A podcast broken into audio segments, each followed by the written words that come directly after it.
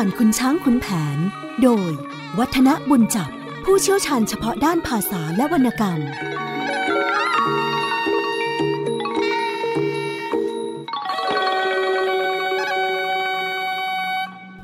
สวัสดีครับท่านผู้ฟังครับ ช่วงเวลาของเรื่องเล่าขานผ่านคุณช้างคุณแผนก็กลับมาพบกับท่านผู้ฟังเช่นเคย ในระหว่างนี้เราก็นำสาระ ตอนขุนแผนแก้พระทายน้ำมาคุยให้ท่านผู้ฟังได้ฟังกัน เนื้อหาที่เราได้พูดได้คุยผ่านไปนั้นคงจะต้องบอกว่า ตอนนี้ขุนแผนกับพลายงามสองพ่อลูกก็ปลอมตัวเป็นลาวที่เป็นคนพื้นถิ่นเข้าไปในพื้นที่ เพื่อที่จะสืบความว่าบรรดา กองกำลังที่ถูกกุมขังนั้น ไปขังกันไว้ที่ไหนอย่างไรนะครับ ซึ่งตอนนี้ก็ได้รู้แล้วว่าตำแหน่งแห่งที่ของบรรดาผู้ที่ทำหน้าที่นำตัวของสาวเจ้า ซึ่งเป็นพระธิดาของเจ้ากรุงศรีสัตนาคณะหุดที่จะไปถวายเป็นบาทบริจาริกาของพระพันวษาที่พระนครศรีอยุธยานั้น ถูกกักขังไว้ที่อย่างไร จากการที่ได้เจอกลุ่มของคนพวงนะก็คือพวกนักโทษที่ถูกแจกให้ไปทำงานตามที่บรรดาลนายคุกสั่ง แล้วรู้แล้วก็มีการกำชับกัน การกำชับนั้นเป็นอย่างไรเดี๋ยวเราฟังเสียงอาจารย์ดรเทวีบุญจับขับให้ฟังครับ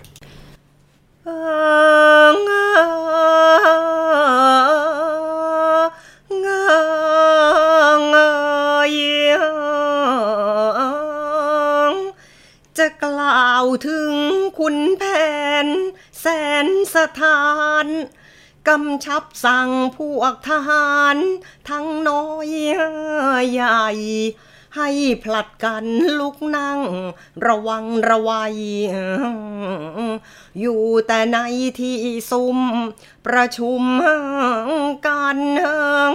อย่าเที่ยวไปเที่ยวมา คอยท่าเรา ข้าสองคนจะเข้าไปเขตคัน ไปคิดอ่านแก้ไทยในคุกนั้น กับพวกลาเวียงจันทร์ที่มันจำ เอารีบร้นมาให้พ้นจากภารา เราคงมาถึงนี่ พรุ่งนี้คำ พวกทหารต่างคำนับรับถ้อยคำ แล้วสั่งกำชับกัน ให้มันคงสั่งเสร็จคุณแผนกับลูกชาย ต่างคนแต่งกาย งามระหง โพกประเจียดเคยประจนรณรงค์ สอดสวมเสื้อลง เป็นองค์พระ แล้วนุ่งผ้าลาวเหมือนชาวไร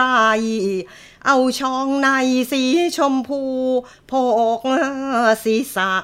ผูกพันกระสันเครื่อง เรื่องเดชะ เข็มขัดปะขมองพราย ขาดกายพลัน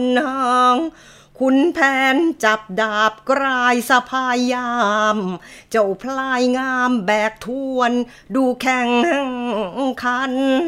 ดูดังซองสิงหราชกาดชะกัน เยื้องกลายภายพัน เข้ากรุงไกลเรียกกันว่าพอได้เลิกขุนแผนกับพลายงามก็ถอดเครื่องแต่งตัวชุดลาวออก แล้วก็นุ่งม่วงสีครามงามระหง เข็มขัดขมองขมวดคาดดูอาจองค์ แล้วประจงโพกประเจียดประจุฤทธิ์ใส่เสื้อลงยันย้อมว่านยา เสกจันเจิมหน้าประกาศิทธิ์จับดาบย่างกลายบ่ายตามทิศแล้วยกเมฆให้นิมิตเหมือนรูปคน จากนั้นก็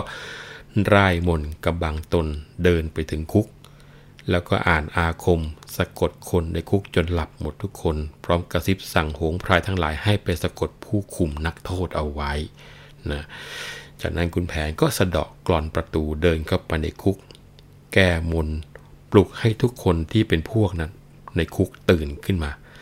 เสกข้าวสารซัดลงไปทำให้บรรดาเครื่องจองจำนั้นหลุดออก พระท้ายน้ำกับกึ่งกำกง พร้อมทั้งเหล่าทหารอาสาก็ตรงออกมาไหว้คุณแผน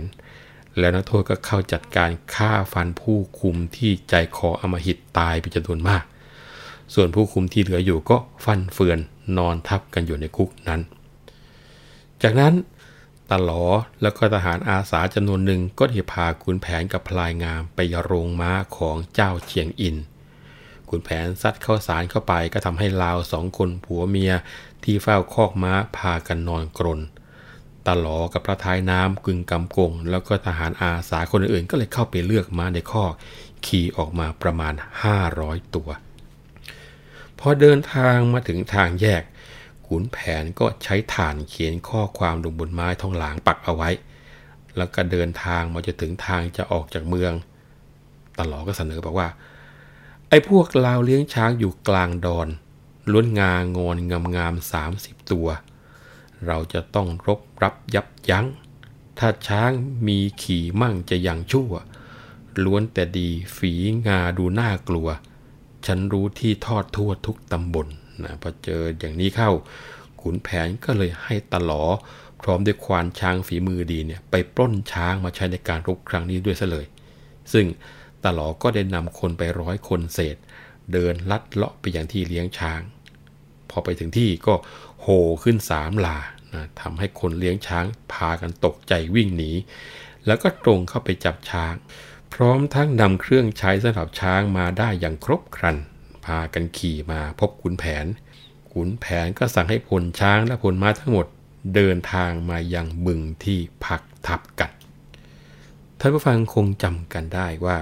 ก่อนที่ขุนแผนกับพลายงามจะปลอมตัวเป็นลาวเข้าไปสืบ ราชการในเมืองเนี่ยมีทหาร 35 คนที่ได้รับคำสั่งว่าให้ซุ่มไว้ทางด้านนอกเมืองนะครับ เจ้าพวกทหารทั้ง 35 คนเนี่ยครับ พอได้ยินเสียงเดินทัพอืออึงเข้ามาก็สำคัญผิด คิดว่าพวกของพระเจ้าเชียงอินยกทัพมาแน่แล้ว ก็เลยพากันไปแอบซุ่มอยู่ในป่าเพื่อที่จะดักโจมตี พอเห็นพระท้ายน้ำ ขับเคลื่อนขบวนผ่านมาสัมมายังก็เลยสั่งให้เข้าโจมตีทันที เพราะตัวเองก็ไม่เคยรู้นะครับว่าที่จะมาช่วยนี่คือใคร ก็เกิดการต่อสู้กันขึ้นระหว่างทัพไทยด้วยกันเองขุนแผนกับพลายงานก็คิดว่าถูกกองทัพเชียงใหม่โจมตีเหมือนกันนะก็เลยขับม้าเข้าไป ถูกพรมสอนเนี่ยแทงด้วยหอกจนหอกหักขุนแผนก็เลยชักมีดออกมา แทงพรมสอนแต่ก็แทงไม่เข้าเหมือนกัน ส่วนสัมมายังก็ตรงเข้าไปฟันพลายงาก็ปรากฏว่า ดาบหักบินยู่พังไปหมดเลยทีเดียวสัมมายังก็เลยเกิดความสงสัยว่าทำไมถึงอยู่ยงคงกระพันขนาดนี้สัมมายังโกรธมาก ก็เลยกวัดแกว่งดาบเข้าทะลวงไล่ พลางเหลือไปเห็นขุนแผนเข้าก็ถอยหลังเอ้ยพวกทหารเห็นแม่นขุนแผนนาย ใจหายทิ้งดาบ ลงกราบไว้ไม่รู้ว่าคุณพ่อขออภัย คิดว่าลาวเชียงใหม่ มันยกมา แทงคุณพ่อกับพ่อพลายเป็นหลายที โทษลูกถึงที จะสั่งค้าง คุณแพนชอบใจไม่โกรธาว่าแกล้วกล้าเช่นนี้ และดีครัน ครั้นรู้จักตัวกันทั่วหน้า ให้ลดเลี้ยวเที่ยวหากันจ้าละวัน ทั้งพวกช้างพวกม้าตามมาพลัน เสียงเรียกเรียกกันอึ่งขนึง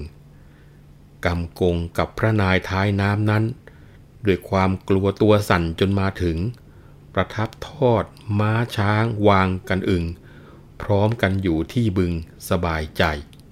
เนื้อความก็บอกชัดเจนนะครับ พอพวกทหารรู้ว่าเป็นคุณแผนก็ทิ้งดาบลงไหวแล้วก็บอกว่านี่ไม่รู้จริงๆว่าเป็นคุณพ่อนะขออภัยเถอะเพราะวันนึกว่าลาวมันยกมา นี่ก็เลยแทงคุณพ่อซะหลายทีนะคุณแผนฟังแล้วก็หัวรอดชอบใจไม่โกรธอะไรเลย บอกเอออย่างนี้ดีแล้ว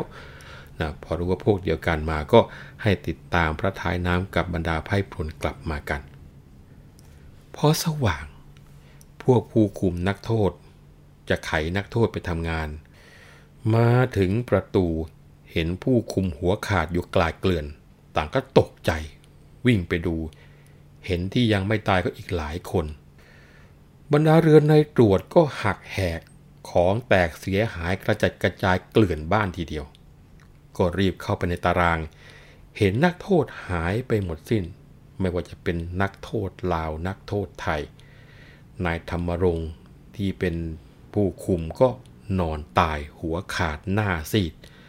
โซ่ตรวนก็เห็นหลุดกองเอาไว้เกะกะ ผู้ที่เข้ามาก็รีบกระโดดออก ด้วยความตกใจกลัว ทั้งฝ่ายลาวที่เฝ้ามาร์เป็นยังไง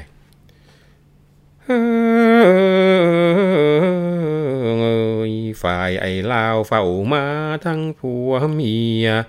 ลุกขึ้นนั่งงัวเงียยังแก่ผ้า ครั้นสางมนเลี้ยวควางเห็นว่างตา หมอนมุงกระบุงตากราก็หายไป เมียแลดูผัวเห็นตัวเปล่า เอ๊ะ ใครเอาผ้านุ่งไปเสียนาย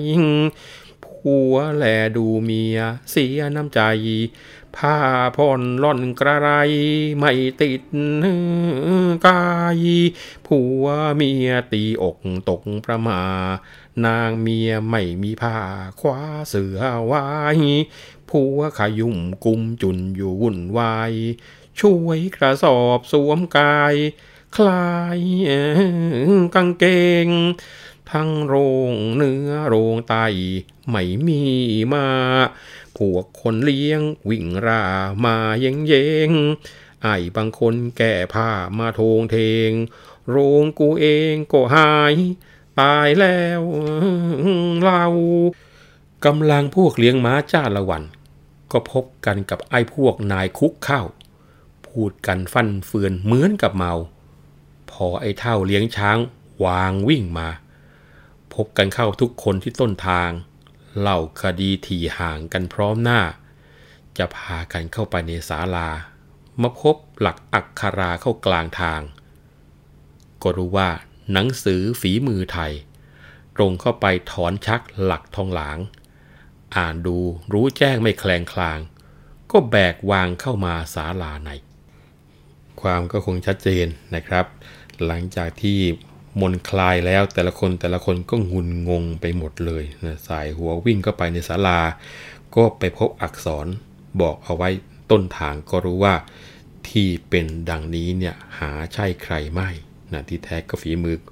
กองทัพไทยที่ขึ้นมานี่เอง ก็ตรงเข้าไปชักหลักไม่ทางหลังแล้วก็พากันเข้าไป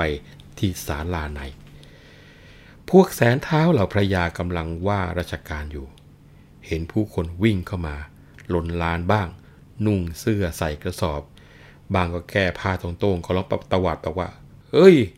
นี่มันสิได้วะนะไอ้พวกนี้มันบ้าแล้วหรือไง มาแก้ผ้ากันโทงเทงไม่เกรงกลัว รู้ว่าใครฉกชิงวิ่งราวกันยังไง เฮ้ย นายเวียนถามดูทีรือว่าเป็นคนบ้าเป็นคนดียังไงกันแน่นะหัวนั้นก็เข้าไปในศาลา ปากคอสั่น แล้วก็เล่าให้ฟังบอกว่า สาธุเจ้าประคุณปกกระบาลหัว โทษตัวคอยนี่หนักหนาอยู่ เมื่อคืนเนี่ยมีผู้คนเข้ามาสะกด แล้วก็ฆ่าผู้คุมตายเสียมากมาย รวมทั้งสะเดาะกุญแจเอานักโทษไทยแล้วก็ล้านช้างไปหมดเลยเจ้าค่ะนะแม้กระทั่งนายตรวจนายตามันฆ่าเสกเลี่ยงบนเหลือสักตื้อเลยนะไม่เหลือใครเลยนะพวกกองช้างกองม้าก็บอกว่า มันเอาช้างเอาม้าไปหมดสิ้น ช้างใหญ่ประมาณ 30 ตัว ม้าอีกประมาณ 500 แล้วก็พบหนังสือปักเอาไว้กลางทางอวดอ้างมากมาย แล้วยังกล่าวคำหยาบช้าท้าทาย ว่าจะทำลายเมืองเชียงอินให้สิ้นกรุงทีเดียวแล้วเจ้าค่ะนะขุนนางลาว พอได้ฟังว่าอย่างนั้นเอไอพวกไทยนี่มาทำยุ่งซะแล้ว ต่างก็โกรธพิโรธเกลี้ยวกันว่า เราจะอยู่ช้าบ่ได้แล้วนะต้องรีบเข้าไปกราบทูลเจ้านายให้ทรงทราบ ว่าแล้วบรรดาคุณนางเหล่านั้นก็พากันเข้าไปไม่ได้รอช้าทีเดียวเอ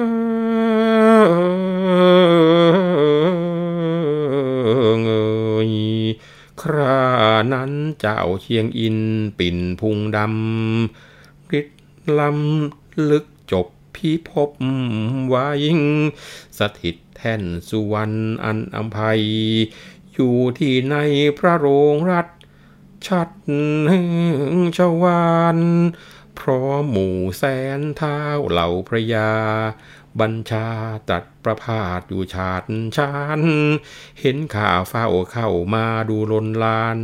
เฮ้ยพียกวานเอาไม้อะไรมาทางฝ่ายพระเจ้าเชียงอินนะกำลังประทับว่าราชการอยู่พอดี เห็นผู้คนเข้ามามากมายก็ตรัสถามไปว่ามีธุระอันใด แล้วไม้ที่เอามาเนี่ยเอาไม้มาทำอะไรกันนะมีจุดที่น่าสนใจอยู่อย่างหนึ่ง ในบทเสภานะที่บอกว่าพระเจ้าเชียงอินปิ่นพุงดำทำไมต้องพุงดำเรื่องนี้ต้องขยายครับ ถ้าหากว่าพูดถึงเกี่ยวกับลาวพุงดำในมุมมองของนักบันทึก แล้วก็ศึกษาเรื่องราวเกี่ยวกับประวัติศาสตร์ ชาติพันธุ์เนี่ยนะครับ ก็คงจะต้องบอกว่าลาวพุงดำนั้นเขาก็คือชาวยวนนะ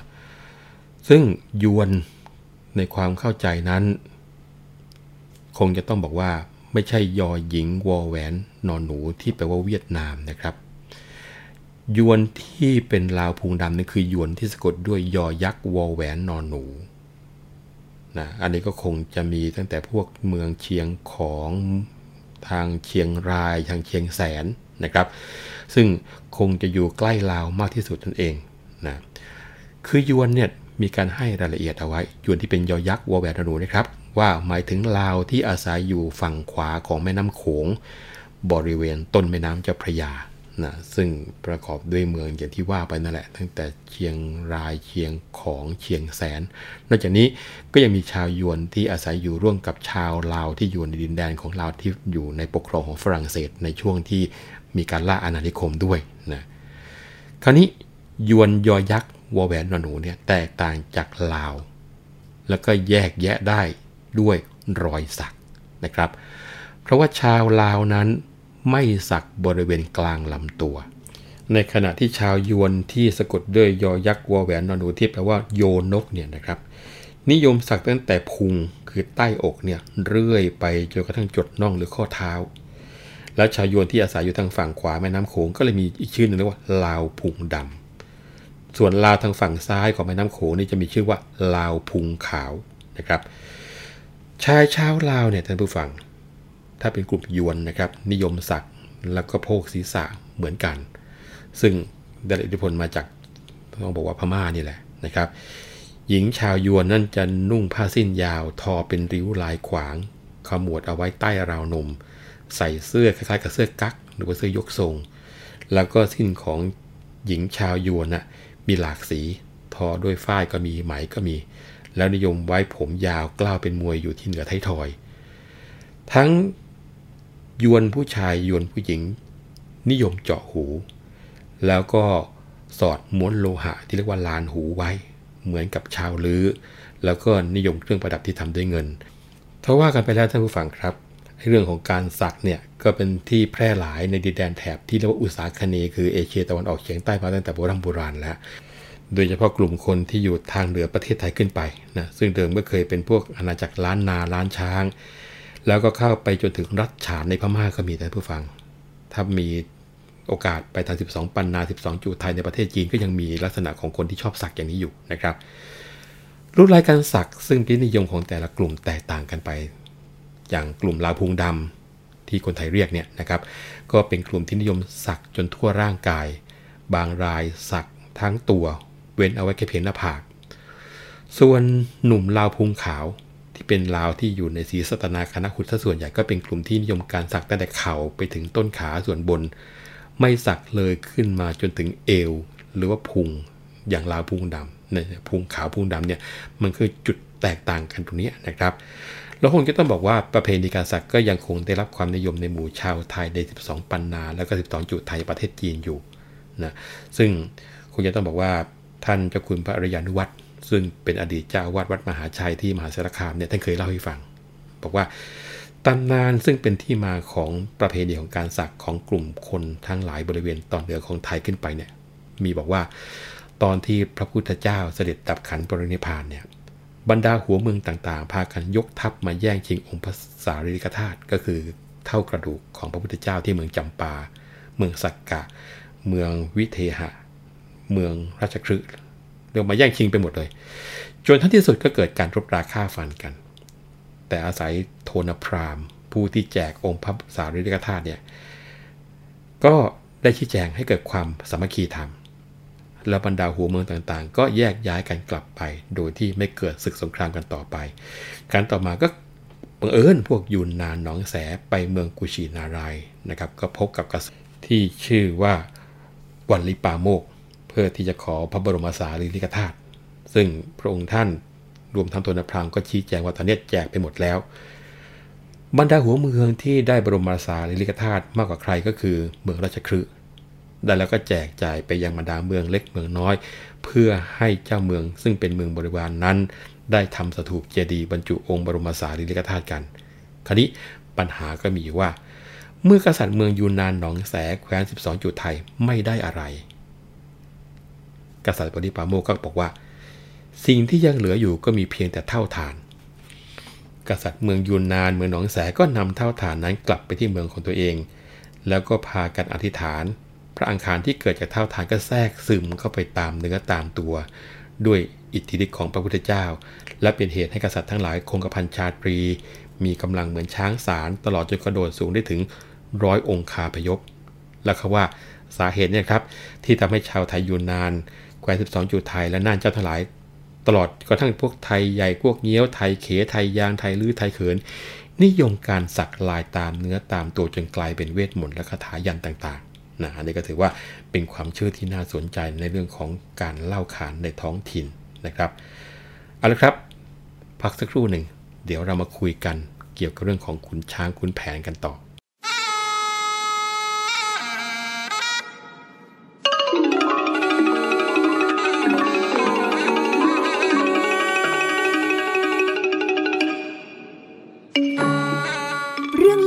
าขานผ่านคุณช้างคุณแผน โดย วัฒนบุญจับ ผู้เชี่ยวชาญเฉพาะด้านภาษาและวรรณกรรม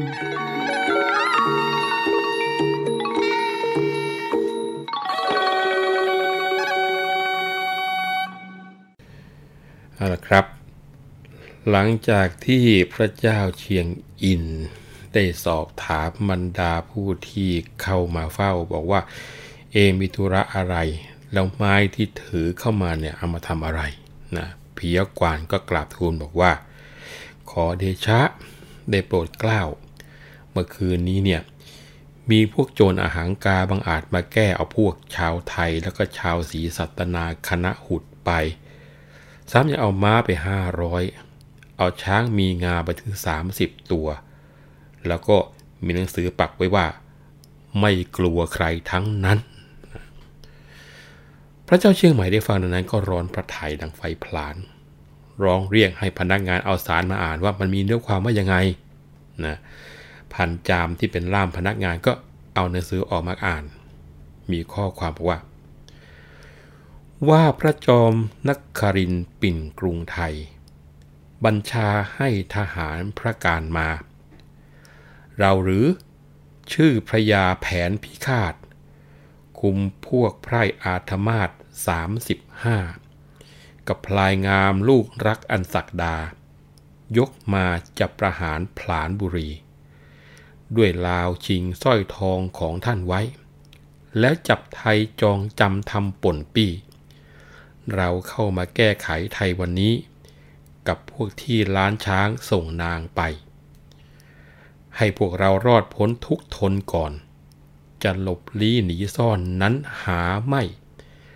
จะรอเราให้เข้ามาชิงชัย หรือจะตามก็ไปที่บึงบัว ถ้ารักชีวิตคิดถึงซึ่งพวกพ้อง จงทูลนางสร้อยทองไปบนหัวสส่งให้แล้วคำนับ รับว่ากลัว จึงจะปลอดรอดตัวไม่มรณา โอ้โห ชัดๆ อย่างนี้ทีเดียวนะครับ บอกชื่อบอกเสียงคนที่จัดการปักมาเสร็จว่าชื่อพญาแผน คุมไพร่อาจธมาศมา 35 คน มาพร้อมกับลูกก็คือพลายงาม ตั้งใจทีเดียวว่าจะมาเอาเมืองที่นี่ จากการที่ไปชิงแม่สร้อยทองของท่านก็คือที่จะไปถวายพระพันวาสา ที่เขียนจดหมายที่จุดนี้ไม่ใช่หนีนะ ขอพักสักเดี๋ยวหนึ่ง แล้วเดี๋ยวจะกลับเข้ามา หรือว่า ถ้าจะไม่รอเราเข้ามา จะไปหาเราก็ได้ ให้ตามไปที่บึงบัว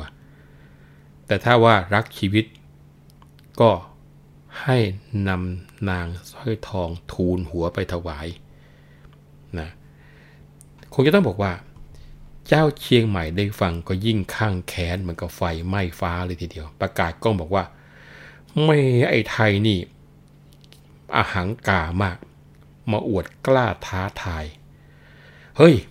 บรรดาแสนเท้าเหล่าพระยา ซึ่งมันว่าอย่างนั้นจะจริงอย่างมันพูดขู่หรือไม่นะพวกมันเพียงแค่สามสิบห้ากับไอ้คนคุกสักหยิบมือหนึ่งมันจะคารนามือไหมเนี่ย ล้อมฟันประเดี๋ยวเดียว ก็จะหมดไม่ทันพริบตา เออ หรือพวกเจ้าจะว่าไง ครานันพระยาจันทรังสิง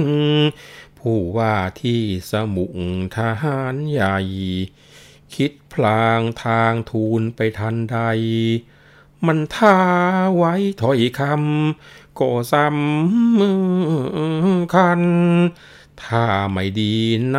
จะมีหนังสือท้า ไอ้คนที่ยกมาจะแข่งขัน เรายกไปคงได้ถึงรบกัน ด้วยว่ามันอิ่มเอิบกำเริบใจ แต่ไอ้พวกมาตามสามสิบห้าถึงดีแท้ก็จะมาทำไมได้ ไอห้าร้อยที่มันมาลักพาไป ทั้งลาวไทยไม่มีอ้วนล้วนพุงโร มันเสมือนหมูเนื้อเสือเคยทับไหนจะกลับหันหน้าเข้ามาโตสามสิบห้าถึงจะกล้าเป็นเอกโท ไอคนโซก็จะพา ไอกล้าไป ขอให้แต่งมาใช้ออกไปดู ถ้ามันยังตั้งอยู่ที่บึงใหญ่ จึงค่อยยกกองทัพขับพลไกรเข้าลุยไล่เสียให้แหลก เป็นพงคลีท่านผู้ฟังจะเห็นว่าพระยาจันทรังสีซึ่งเป็นสมุหทหารค่อนข้างที่จะมีความคิดว่ายังไงยังไงกองทัพที่ขึ้นมาครั้งนี้คงจะไม่คารนามือบรรดาทหารของ พระนครเชียงใหม่แน่นะครับ ก็บอกว่าที่มันท้าไว้เนี่ยถ้ามันไม่ดีจริง มันคงไม่กล้าท้าหรอก และไอ้คนที่ยกมาเนี่ยมันต้องเก่งพอสมควรทีเดียว เรายกไปยังไงก็รบกันแน่แต่ไอ้พวกที่มา 35 คนเนี่ยว่าไปแล้วที่จะเก่งยังไง มันก็ไม่น่าจะสู้เราได้ไอ้พลค่าห้าร้อยทั้งเราไทยที่ดึงตัวไปจากคุก แต่ละคนแต่ละคนก็ล้วนผอมเหมือนกับจะตายซากอยู่แล้วนะเขาเปรียบบอกว่า เหมือนเนื้อนะที่เสือเคยทับอยู่มันคงจะไม่กล้าหรอกนะสามสิบห้าคนเนี้ยหาจะเก่งจริงไอ้พวกห้าร้อยก็จะพาวิ่งหนีไป ถ้ายังไงให้ม้าใช้ไปดู ถ้าหากว่ามันยังตั้งอยู่ที่บึงใหญ่ ก็ตะลุยไล่แหลกเสียให้เป็นผงไปเลยทีเดียวนะครับ ซึ่งตรงจุดนี้พระเจ้านครอินเห็นด้วย นะก็เลยสั่งมุงกระยอง กองพาชี เลือกม้าขี่ไปสืบดู มุงกระยองขึ้นม้าไปพอแดดอ่อนก็ถึงบึงใหญ่ ลงจากม้าดอดเข้าไปซ่อนตัวแล้วก็ขึ้นต้นไม้แลดู มีผู้คนเป็นเสร็จประมาณ 700 กว่า เห็นท่าทางไม่หนี ดูท่าทางจะสู้อีกทั้งที่ ปลกใจคือไม่เห็นมีการตั้งค่ายคูประตูหอรบอย่างไรเลย พอไอ้เจ้ามุงกระยองรู้แจ้งเห็นถนัดชัดแจ้งก็รีบขึ้นม้ากลับ พอพระอาทิตย์อัสดงก็มาถึงท้องพระโรงชัย ตรงเข้าไปกราบทูลให้ทรงทราบทุกประการเลยทีเดียว ภาระหน้าที่ที่มุงกระยองทำรวมทั้งในส่วนของขุนแผนก็ ทำด้วยเหมือนกันนั้น ก็คือเป็นหน่วยรบตระเวนอยู่ตามหัวเมืองหน้าด่านนะฮะคงจะต้องบอกว่าหน้าที่อย่างนี้ถ้าเป็นกองกำลังของกองทัพไทยโบราณเขาเรียกว่ากองอาถมาศนะอันนี้ถือเป็นกองกำลังสำคัญของทหารไทยในสมัยโบราณ เมื่อครั้งที่กรุงศรีอยุธยายังรุ่งเรืองเป็นมหาอำนาจในย่านท้องถิ่นสุวรรณภูมิ แล้วก็ไอ้เจ้ากองอาถมาศเนี่ยนะครับ ที่ฝากวิรกรรมของยุทธภูมิเอาไว้หลาย ๆ ที่ ก่อนที่จะมีการปรับเปลี่ยนวิธีการรบกันนะครับ ในยุคสมัยของกรุงศรีอยุธยาเนี่ยกองอัธมาศนี่ถือกันว่าเป็นกองม้าหาข่าวที่สำคัญ รวมทั้งเป็นกองรบเคลื่อนที่เร็วนะซึ่งว่าไปก็คือกองกำลังทหารที่เชี่ยวชาญในการรบบนหลังม้า แล้วก็มีความรู้มีความเชี่ยวชาญในการพิชัยสงคราม มีวิชาอาคมเป็นหน่วยนำหน้ากองทัพเลยทีเดียวนะครับ ถ้าว่ากันในเชิงลึกๆ กองอัธมาศนี่ก็เป็นเหมือนกับเป็นกลุ่มมหาดเล็กรักษาพระองค์ ที่ใกล้ชิดกับพระเจ้าแผ่นดินนะซึ่งก็มี 30 กว่านาย จะอยู่ใกล้ชิดพระเจ้าแผ่นดินมาก เพราะว่าในจดหมายเหตุกองทัพและพงศาวดารเดิมก็ดี ได้มีการกล่าวถึงกองอัธมาศเอาไว้นะครับหลังจากที่พระเจ้าเชียงใหม่ได้รับการรายงานจากมุงกระยองว่ากลุ่มของกองทัพจากพระนครศรีอยุธยานั้น ถึงแม้ว่าจะกองกำลังไม่ได้ใหญ่โตอะไร แต่ว่ามีวิธีการจัดการตั้งรับที่แปลกประหลาดพอสมควรทีเดียวนะครับ แล้วก็ดูเหมือนกับว่า ไม่ได้เกรงกลัวกองกำลังของเชียงใหม่จะเข้าไปจัดการปราบเลยทีเดียว พระเจ้าเชียงใหม่ก็เรียกว่า เดือดทีเดียวครานั้นพระองค์ได้ทรงฟัง แผดเสียงเปรี้ยงดังสนั่นลั่น เหม่เหม่อ้ายไทยใจฉกรรจ์ เจ็ดร้อยน้อยหรือนั่น มาคันรบ ไม่พอครือมือลาวชาวเชียงใหม่ สักอึดอัดกดจะมัดดังรัดกบ เพียงหักไม้คนละกิ่งทิ้งสมทบ ก็จะกลบเสียได้ไม่คนนานาดำรัดรัดประพาสอยู่ชาดชานสั่งเท้ากุงการตรีเพชรกล้าจงเร่งยก พาหนพลโยธา ไปจับจิกหัวมา ให้นำใจ อันเพียปราบเมืองแมนแสนกำกอง ทั้งสองเคยเขี่ยวเข็นเป็นผู้ใหญ่ ยกเป็นปีกซ้ายขวาคลาใคร ให้กรุงกลานนั้นไซเป็นแม่ทัพ แสนปรีเพชรกล้าขี่ม้าคล่อง เคยทำนองหักโหมเข้าโจมจับ เป็นแม่ทัพสินทบไปรบรับ ให้พร้อมสับพรุ่งนี้สี่โมงปลายพระเจ้าเชียงใหม่ในข้างแค้นนะครับ สั่งให้ไปจิกหัวมันมาเลยนะให้ปราบเมืองแมนแสนกำกองเป็นปีกซ้ายปีกขวา ให้กรุงการเป็นแม่ทัพ แสนตรีเพชรกล้าเป็นทัพหน้า แล้วก็ให้พร้อมกันพรุ่งนี้สี่โมงพระยาจันทรังสีได้รับสั่งเช่นนั้นก็ถวายบังคมลาออกมา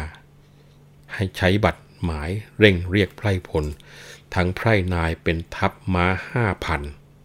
ว่ากันว่าล้วนแต่ใช้คอเหี้ยมทรหดเป็นที่สุด ทั้งเคยฝึกฝนชำนาญม้าทั้งนั้น เพชรกล้าได้รับพระราชทานม้าพระที่นั่ง มีกำลังว่องไวคล่องแคล่วดีมากชื่อว่าเหมรัศมี ผูกเครื่องกุดันประดับพลอยแผงข้างเขียนเป็นรูปนางกินนรีรำโกลนครับมีโพทองทั้งผู้ห้อยด้วย อันตรีเพชรกล้าผู้เนี่ยท่านผู้ฟัง มีศักดาเดชอยู่ยงคงกระพันชาตรีดียิ่งนัก รูปลักษณ์ที่บรรยายบอกว่า แขนขวาสักธงเป็นรูปองค์นารายแขนซ้ายสักชาติสีแดงเป็นรูปราชสีขาขวาสักหมึกเป็นรูปพยักษ์ขาซ้ายสักเป็นรูปหมี อก สักเป็นรูปพระโมคคัลลา หลังนี่สักเป็นพระขวัมปิดตา สีข้างสักณจางงางเป็นตัวอักขระ ศีรษะฝังพลอยนินเพชรสองไหล่ฝังเข็ม หน้าผากฝังเพชรเม็ดใหญ่ ในอกฝังก้อนเหล็กไหลไว้ ส่วนหลังนั้นฝังเทียนเคล้าตาแมว ทั้งตัวของตรีเพชรกล้านี่มองไปแล้วคือ วิธีการทำอย่างที่ว่าตัวไม่เรียบหรอกครับ โปปุบปิบยิบไปหมดทีเดียว ตั้งแต่เกิดมาเขาว่ากันว่าแสนตรีเพชรกล้าไม่เคยต้องอาวุธแม้แต่น้อย ไม่มีรอยแม้แต่แนวหนามขีดนะรูปร่างสูงใหญ่เหมือนอย่างเสือกำลังมาก เนื้อหนังเหนียว หนวดโง้งโกงฟันเป็นเกลียว ชอนขึ้นไปถึงข้างตา ฟันขาว ปากเขียวเหมือนกับปลิงควาย ตาดำคล้ายเสือ ส่วนขอบตาแดงเหมือนเอาชาติป้าย คิ้วกระหมวด หนวดแดง มุ่นมวยผมเหมือนโยคี ตั้งแต่หนุ่มคุ้มใหญ่ แสนตรีเพชรกล้าไม่เคยอาบน้ำเลย เอาแต่ว่านยาที่ตำมาขัดสี แล้วก็ไม่นอนกับภรรยามาเป็นปีๆ เวลามีศึกเมื่อไหร่ถึงจะอาบน้ำกันทีหนึ่งนะนี่คือการเล่นของให้คนมีอาคมสมัยก่อนกัน คราวนี้พอแสนตรีเพชรกล้ารู้ว่าต้องไปทัพแสนตรีเพชรกล้าก็ไปหาบรรดาว่านยามา แล้วก็เสกอ่านคาถาอาคม เครื่องรางตะกุดก็ลงองค์พระขวัมบริกรรมเสกเป่า ตักน้ำตีนท่ามาใส่ขัน เอาเครื่องอ่านใส่เสกเดือดพล่านเหมือนกับตั้งไฟทีเดียวนี่คือความขลังนะเห็นประจักษ์นั้นแล้วก็วักใส่หัวแล้วก็ลงไปอาบในแม่น้ำประจงเคารพแล้วก็อาบดูสำคัญในแม่น้ำว่ามีลางอย่างไร ถ้าจะเกิดอันตรายแก่ชีวิตแล้ว ให้น้ำในแม่น้ำนั้นมีแสงเป็นสีฝาง นะก็สีเป็นน้ำตาลแดงๆนะถ้าไม่ชนะไม่แพ้น้ำจะมีสีโรงละลายนะออกเหลืองๆ แต่ถ้ามีชัยให้น้ำนั้นมีสีเลื่อมดังผลึกวิเชียนชายนะให้มันกับสีผลึกแก้ว หรือว่าผลึกของเพชรเลยทีเดียว ครั้งนั้นว่ากันว่าชะตาชีวิตของตรีเพชรกล้าจะถึงแก่ความวอดวาย ให้บังเกิดนิมิตน้ำในแม่น้ำกลายเป็นสีแดงดังแสงเลือด ตรีเพชรกล้าเห็นเช่นนั้นก็ประจักษ์ใจว่าชะตาตนถึงคาดแน่แล้ว ก็นึกให้สยองสยงยิ่งนัก ลุกขึ้นมาผลัดผ้าประหนึ่งว่าจะล้มเสียให้ได้คันแล้วก็มานึกว่า เอาละ อันชาติทหารชาญชัย ถึงจะตายก็ให้คนลือถึงชื่อลาวฮึดหัดจัดแจงแต่งตัว มีการบ่งบอกถึงความเชื่อเกี่ยวกับการแต่งตัว บอกว่าวันจันทร์นี่วันรบ นุ่งผ้ายกพื้นขาว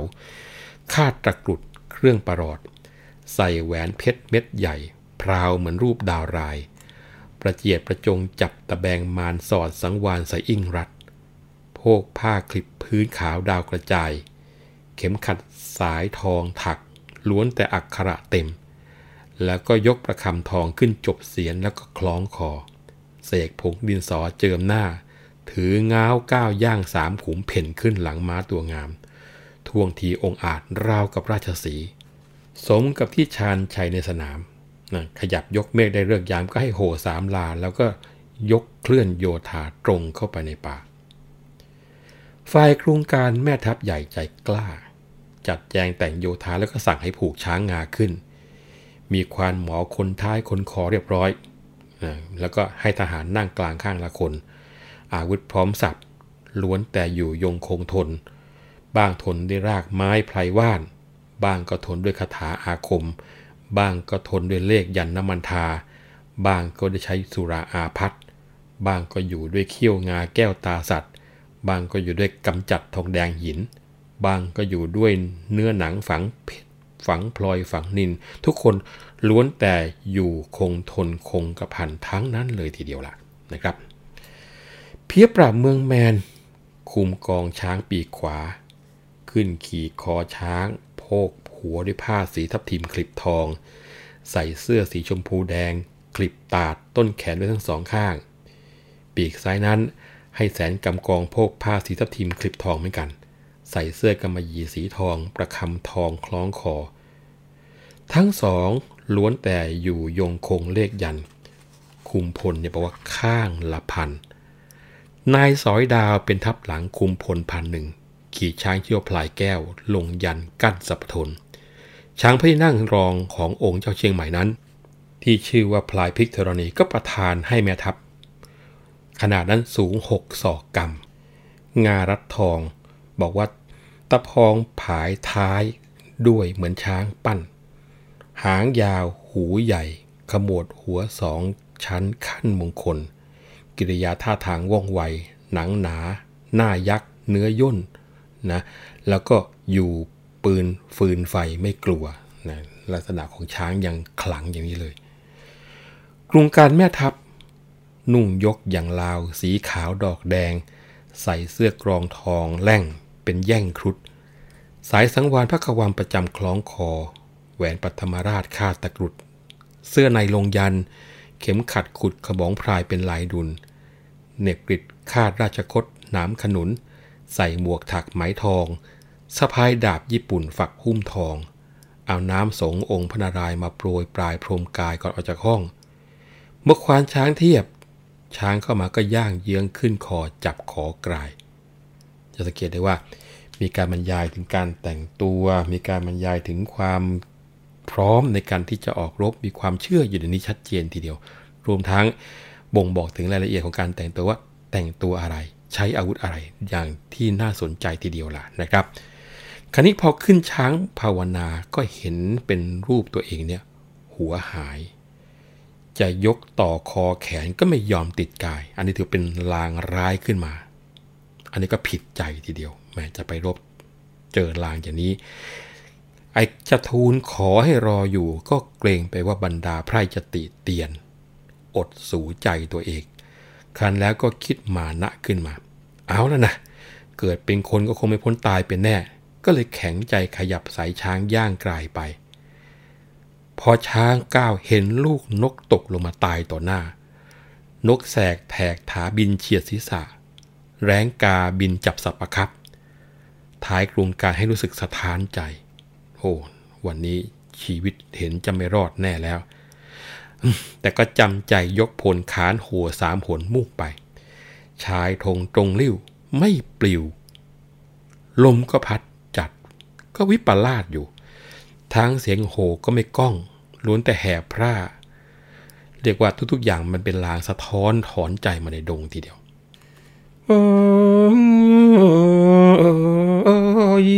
จะกล่าวถึงขุนแผน แสนสนิท เรื่องฤทธิ์พริ้งเพลิด ระเหิด ระหง กับเจ้าพลายทายน้ำกึ่งกำกง นั่งปรึกษาการนรงค์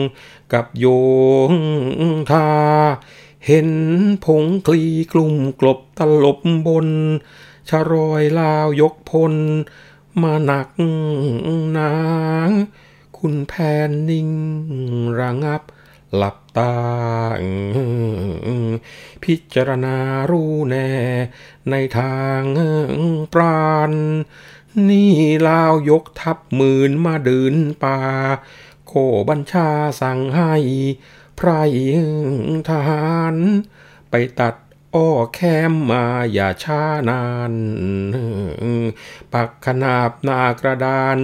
ด่านท้ายบึง แล้วปักแยกแหกฉีกเป็นปีกกา เอาไม้มาขีดคูดูขังขึง ทั้งหอรบ หอคอยร้อยแขมกรึง ดูประหนึ่งปักเล่นไม่แน่นแฟน พอแม่ทัพจับซัดเข้าสารปลอแขมอ้อกลายเป็นไม้กัน เชิงเทินรอบขอบขันไม่คลอนแคลน ปีกกาชักปักแน่นกว่าไม้จริง ที่รอยขีด กลับเป็นคูดูลึกซึ้ง อยู่ข้างบึงขวาง ดง ตรงตลิ่ง ถึงจะต้องปืนใหญ่ไม่ไหวติง ทั้งหอรบครบสิ่งสำเร็จการ ขุนแผนสั่งพวกไพร่ในกองทัพกำชับเตรียมตัวทั่วทุกด้าน แต่ตัวนายสี่คนอยู่บนร้าน ให้กองด่านดูลาวจะเข้ามาเอาละครับ ปั๊บเดียวค่ายครูประตูหอรบที่บอกไม่มีไม่มีตอนนี้ มีพร้อมทีเดียว ผลของการรบจะเป็นอย่างไร คงจะต้องขอยกกันไปคุยกันในครั้งหน้า เพราะว่าเวลาในวันนี้หมดลงแล้ว ผมวัฒนบุญจับขอลาไปก่อนนะครับ สวัสดีครับ